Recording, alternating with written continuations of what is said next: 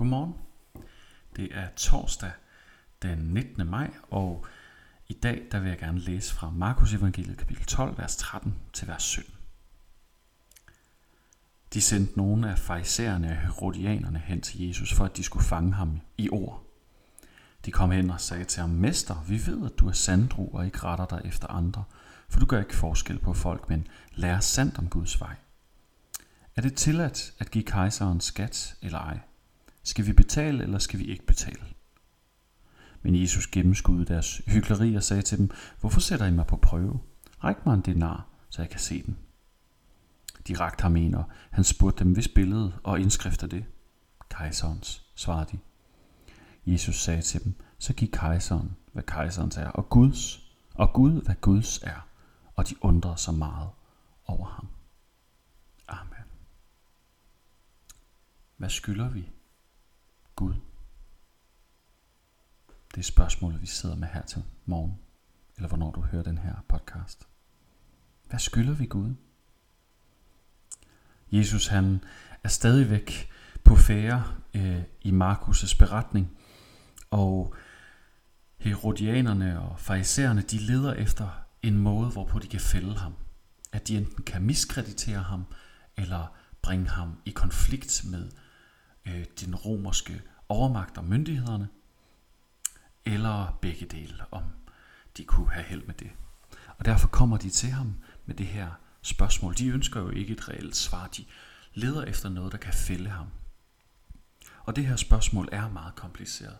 Hvis Jesus siger til dem, nej, nej, vi burde ikke betale skat til kejseren, så har han hermed gjort sig til en oprørsleder, og han vil blive øh, eftersøgt, og han vil blive slået ihjel som en oprørsleder.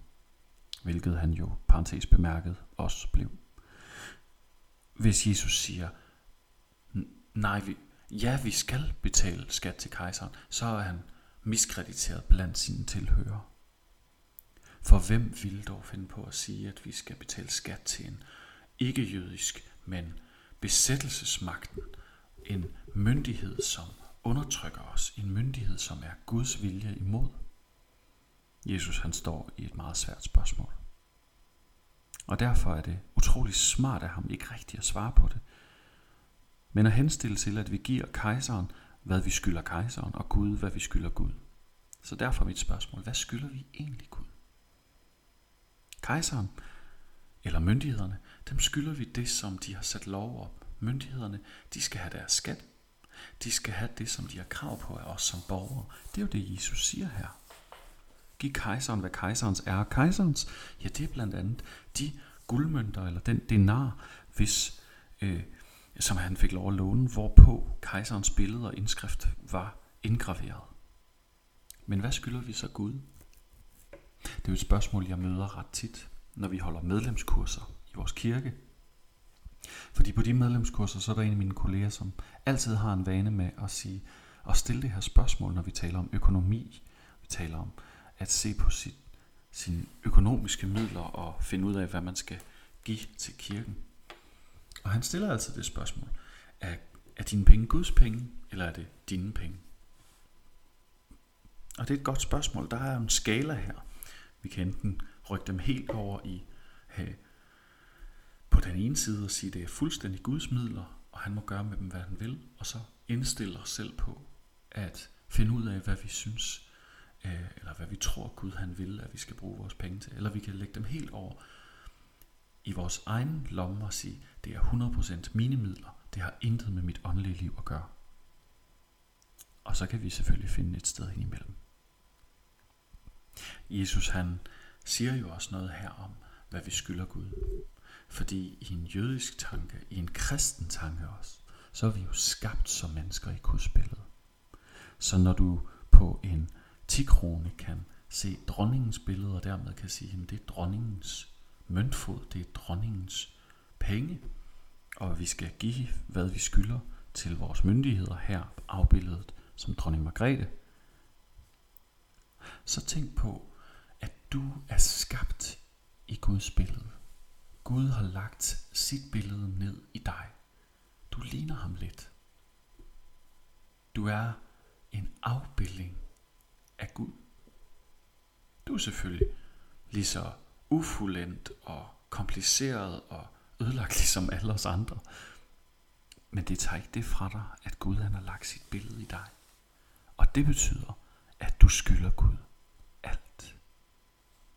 Dit liv, dit åndedræt, alt. Alt har du fået givet. Og det er ikke en vred, nærig Gud, som har givet dig det. Det er noget generøs Gud, som ser på dig og glæder sig over, hvad du kan få ud af det, du har fået af ham. Han står ikke og tripper for at få dig til at betale renter. Han er ikke ude på kun at kigge efter, hvad for et afkast hans investering i dig giver. Nej, han er en Gud, der bare glæder sig over det, du får ud af det, du har fået givet. Så her til morgen, hvad er du taknemmelig for i dit liv? Lad os sige tak til Gud for det. For det er kommet fra ham. Det er ham, vi skylder det hele. Lad os bede sammen. Gud. Hvis vi skal give dig, hvad dit er, så skal vi give dig det hele. Tak for livet, tak for fuglesang, tak for øh, al den skønhed, der omgiver os. Tak også for dit nærvær midt i det svære og det hårde, som kan ramme os. Gud, vi beder om, at vi her til morgen må blive fyldt med taknemmelighed over alt det, du har givet os. At vi må kunne se det, Gud. Selv hvis vi er plaget af sygdom, eller vi er plaget af ulykke eller sorg. Herre, så hjælp os til at rette vores blik mod noget i vores liv, som er godt.